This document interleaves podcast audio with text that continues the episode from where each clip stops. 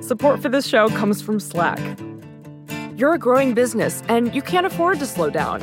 If anything, you could probably use a few more hours in the day. That's why the most successful growing businesses are working together in Slack.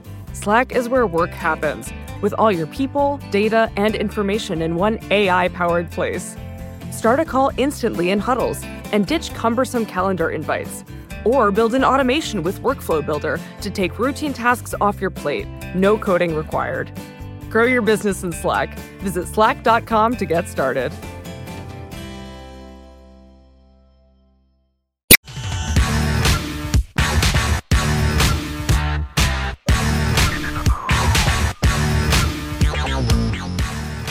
Welcome to the Prop G Pod's Office Hours. This is a part of the show where we answer your questions about business, big tech, entrepreneurship, and whatever else is on your mind. If you'd like to submit a question, please email a voice recording to officehours at propgmedia.com. Again, that's officehours at propgmedia.com. First question. Hi, Scott. This is Thomas calling in from sunny Vienna today. My question is Given the onslaught of third party cookies and increasing tracking sensitivity among users, I'm actually a firm believer that we'll see the return of good old fashioned contextual advertising in one way or another. Probably not by big tech, but rather a new generation, which I would call the middleman of clean advertising. What is your take on this?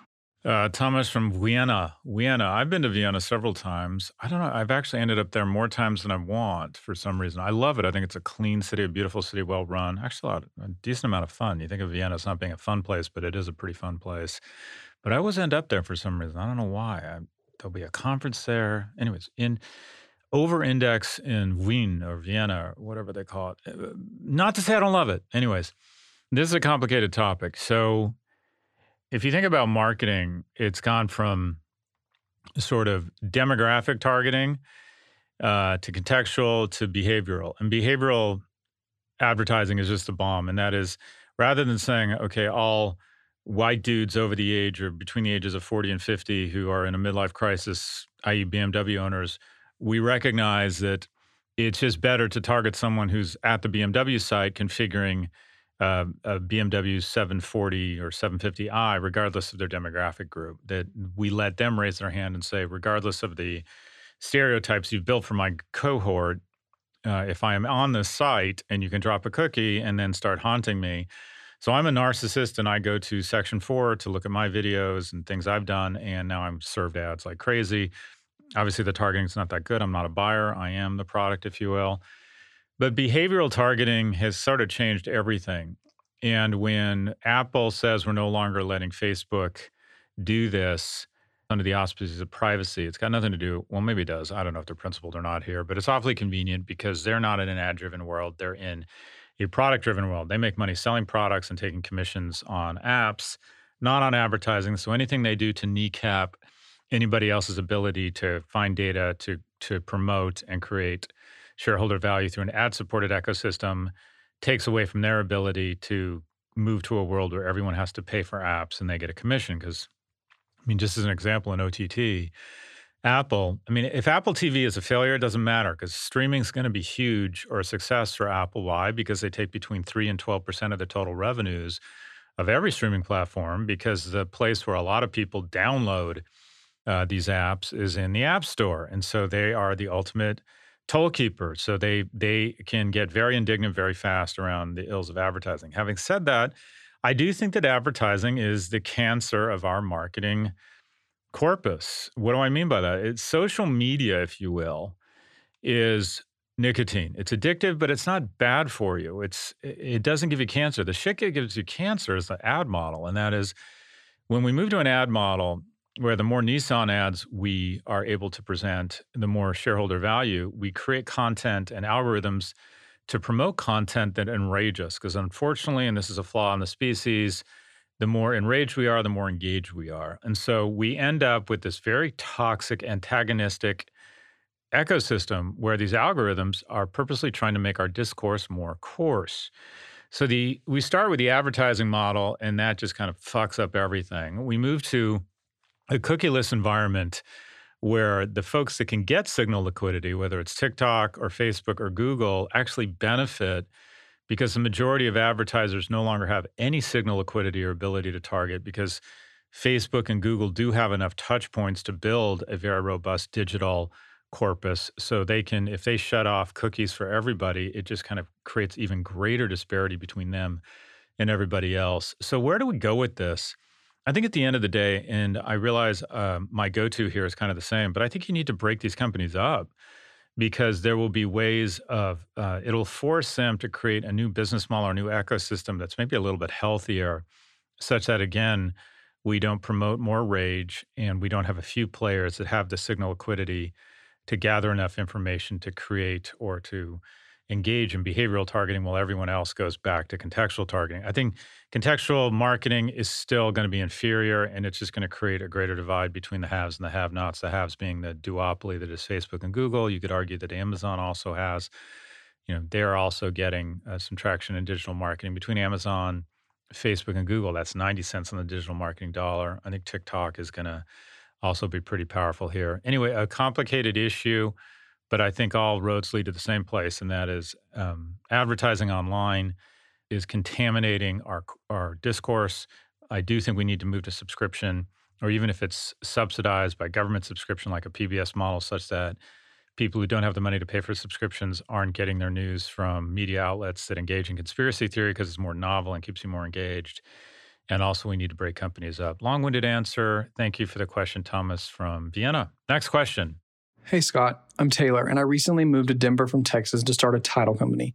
But more importantly, to use the money from the title company to build an app that gives homebuyers and sellers more power to do things themselves, but helps them with the harder parts, such as contracts and negotiating repairs. But we charge half a percent to 1% instead of 6%. You've recently said you were shifting your investments into the private space and less into the public space. My question has to do with seed funding. If I wish to go on to successfully raise seed funding, what is the best way to capture the interest of investors and turn that interest into an investment? Thanks, Scott. Uh, thanks very much, uh, Taylor from Denver. Uh, uh that read more like an ad, but I respect that. You need to be aggressive when you're an entrepreneur. By the way, what does entrepreneur mean, Taylor? What does entrepreneur? You know what entrepreneur means? It's Latin for salesperson. It means you're willing to sell. And you say, well, that's not a big deal. Guess what? I bet 97, 98% of the general public isn't willing to sell. Why? Selling fucking sucks. You know what selling is? Selling is calling someone who doesn't want to hear from you and is rude to you and then calling them back the next day. I just heard from this kid who's running for Congress in Kansas and he's a military vet. And I like Democrats who've served in the military. I guess I like Republicans who've served in the military. Anyways, anyways, I, I, I feel as if people who serve in uniform should get should get a little cabbage from the dog if they decide to continue to serve their country. Anyways, enough virtue signaling from me. But this kid has to call me, and I'm like, "Oh, hey, what's up?" And I'm my tone. I can just hear my tone, like you're bothering me. What's up? And he said, "Remember me? I called last week. I'm hoping you'll give me some money." I, I mean, you have to sell all the time when you're an entrepreneur. You have to sell people to invest, you have to sell employees to join you, and then you have to sell hire on actual clients.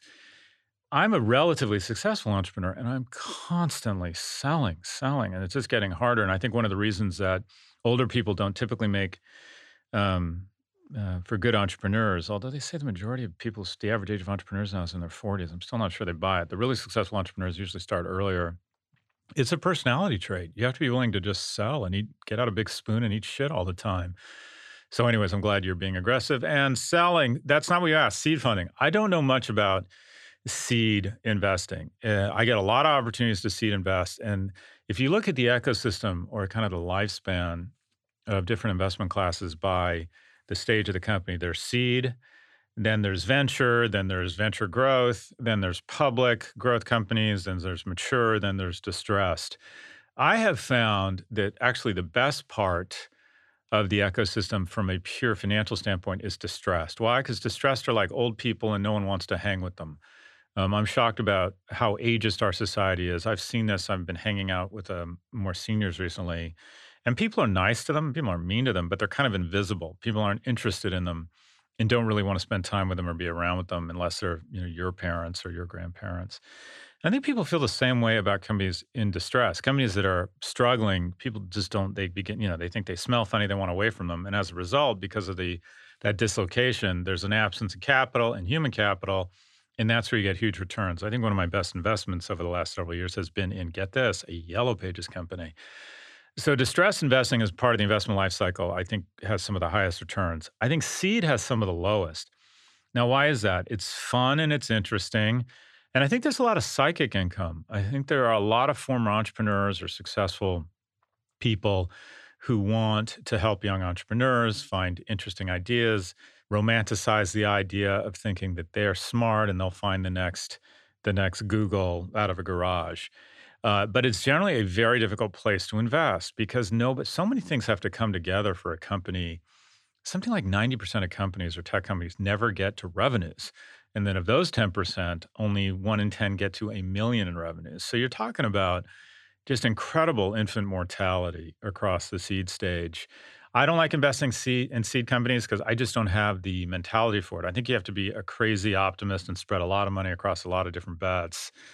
And as a result, I invest mostly in private growth. Um, the reason I'm not investing in public is the public markets have gotten so expensive, which isn't to say the private markets aren't as expensive, but I also am starting to register a lot more around the investment I make in my time. And I don't like public stocks because I check them too much, whereas private companies, I typically can add value, and that is I can help the CEO. I'm at a stage where I can add some value there, and I know the CEOs of some interesting private companies. And I'd like not checking my phone five times a day to see what Apple stock is doing. Uh, in terms of getting visibility, I think you want to one, where are you an alum of? Did you go to college? And if so, what angel networks can you tap into? There are so many angel networks right now that at the end of the day, you just want to figure out a way to get in front. I raised money from the Angel Fund, which is Ron Conway, by the way, I think a lot of angels on the Bay Area have turned into total grifters that have tried to massively promote their own brands and give entrepreneurs terrible documents and low returns. I think it's become a a place, unfortunately, where some fairly high profile angels through self promotion have become borderline grifters. But, anyways, we're in a ecosystem right now where money has never been cheaper. What do I mean by that?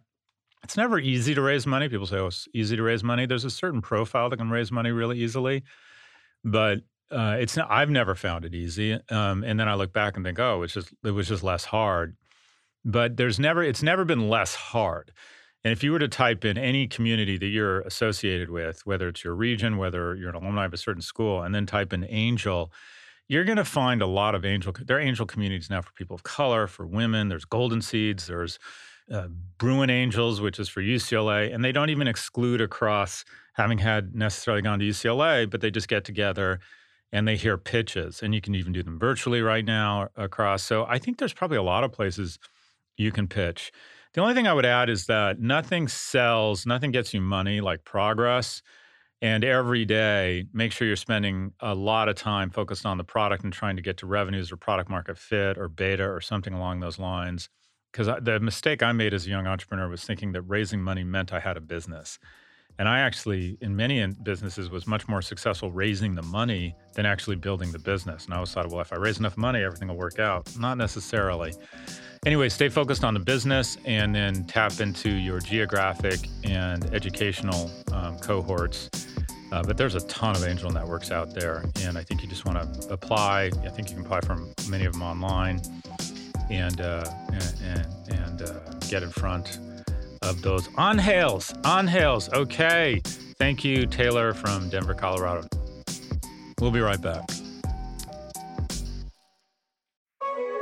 Support for this podcast comes from Grammarly. Writing is something that we do every single day, from an informal text conversation with friends to sending those all important email to clients. People need to understand what you are trying to say. Thankfully, Grammarly is a trusted AI writing partner that saves your company from miscommunication and all the wasted time and money that goes with it. Grammarly is more than just a grammar check. It can help generate AI prompts or even help you strike the right tone and personalize your writing based on audience and context. We here at the Prop G team use Grammarly, and all I have to say is it makes our written work better. Plus, Grammarly integrates seamlessly across 500,000 apps and websites. No cutting, no pasting, no context switching. Personalized on brand writing help is built into your docs, messages, emails, everything. So why not join Grammarly to work faster, hit your goals while keeping your data secure? Learn more at grammarly.com. Support for this podcast comes from Constant Contact. If you're a business owner, you already know that it's really, really hard to cut through the noise of everyday life. If you want to connect with your customers, you need to break through the noise. You need Constant Contact.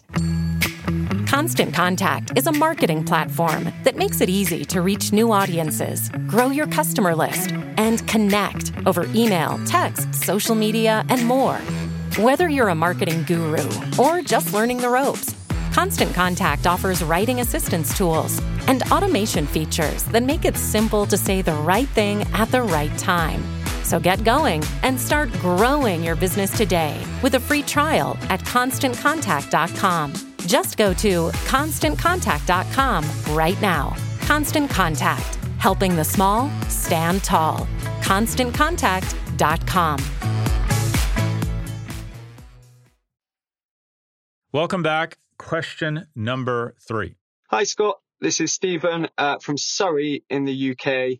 Uh, I am what I guess over on your side of the pond you would call a high school teacher, uh, teaching business and entrepreneurship to 16 to 18 year olds. I've got a real passion for this and believe that the skills and knowledge that I've been lucky enough to pick up in my career in startups should be available to school aged kids especially 16 to 18 year olds. To this end, I want to start an entrepreneurship focused high school here in the UK. And I would love to get your thoughts on what you think this could look like. What kind of curriculum, vision, and culture would make you send your kids to a school which has the entrepreneurial playbook at its core? Uh, an entrepreneurial based high school. That is really interesting. I think it's great uh, that Britain is blessed with people such as yourself. You're clearly a talented young man, and that you apply it to teaching high school. I've often thought about being a substitute teacher in high school because you know, let's let's be honest, these questions are just a chance for me to talk about my favorite subject, me.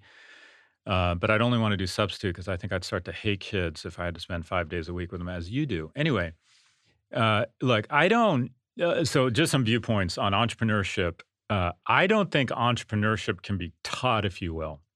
And that is, I've been approached regarding a totally different part of the ecosystem of the education life cycle, uh, and that is in graduate business school about being involved in the entrepreneurship program. And I've always said entrepreneurship really is more about a personality trait. It's more about a willingness to tolerate risk, an ability to sell, or willingness to sell, as we said in a previous question.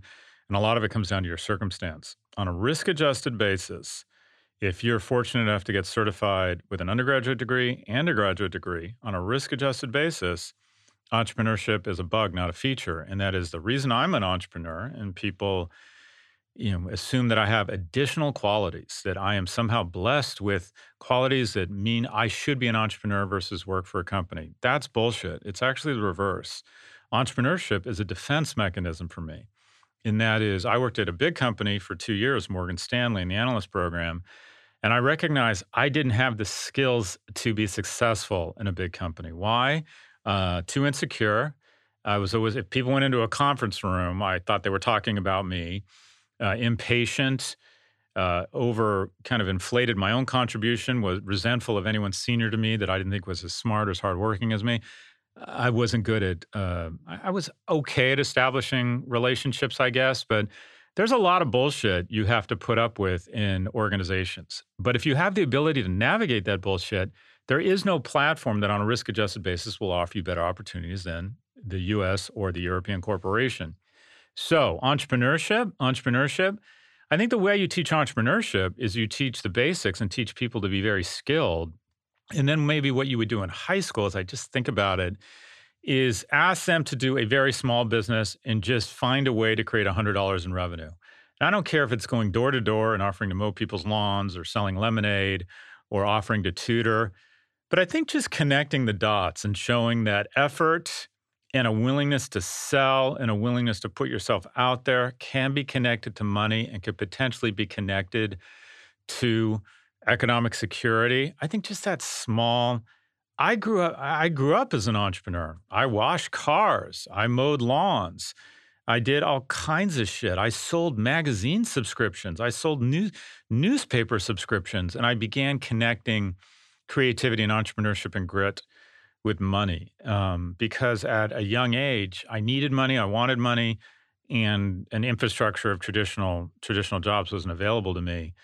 Uh, so, what do you do in high school? I think it's a really interesting idea. I think it's absolutely worth trying. What would the curriculum look like? Simple. Everybody here has to make a hundred bucks. You give each of them twenty for supplies or something, and say, "All right, you have to within three months or within thirty days figure out a way to make a hundred bucks through un- from unrelated parties. It can't be dad or your aunt." in a small business and just give them a sense. And then the business planning stuff. But for the most part, the real skills, I wonder if the real skills for entrepreneurship are kind of baked in at a very young age in terms of the toys you play with or don't play with. I constantly get people coming to me saying, I need more credentials. I'm going to go to Google and then I'm going to start my own business. I'm like, boss, you're not an entrepreneur. Entrepreneurs have no choice. They just decide they're going to be entrepreneurs from a very young age. But uh, look, Stephen, headline news here is I think it's a great idea. I think the kind of creativity you're bringing uh, to high schools is wonderful. Um, I mean, you're adding real value. So thank you for your good work. Uh, but I would say that uh, in addition to the, the, straight stuff, writing a business plan, it's like, okay, guys, everybody and gals, everybody here has to go start a business and then come back and report on it. Thanks for the question. That's all for this episode. Again, if you'd like to submit a question, please email a voice recording to officehours at propgmedia.com.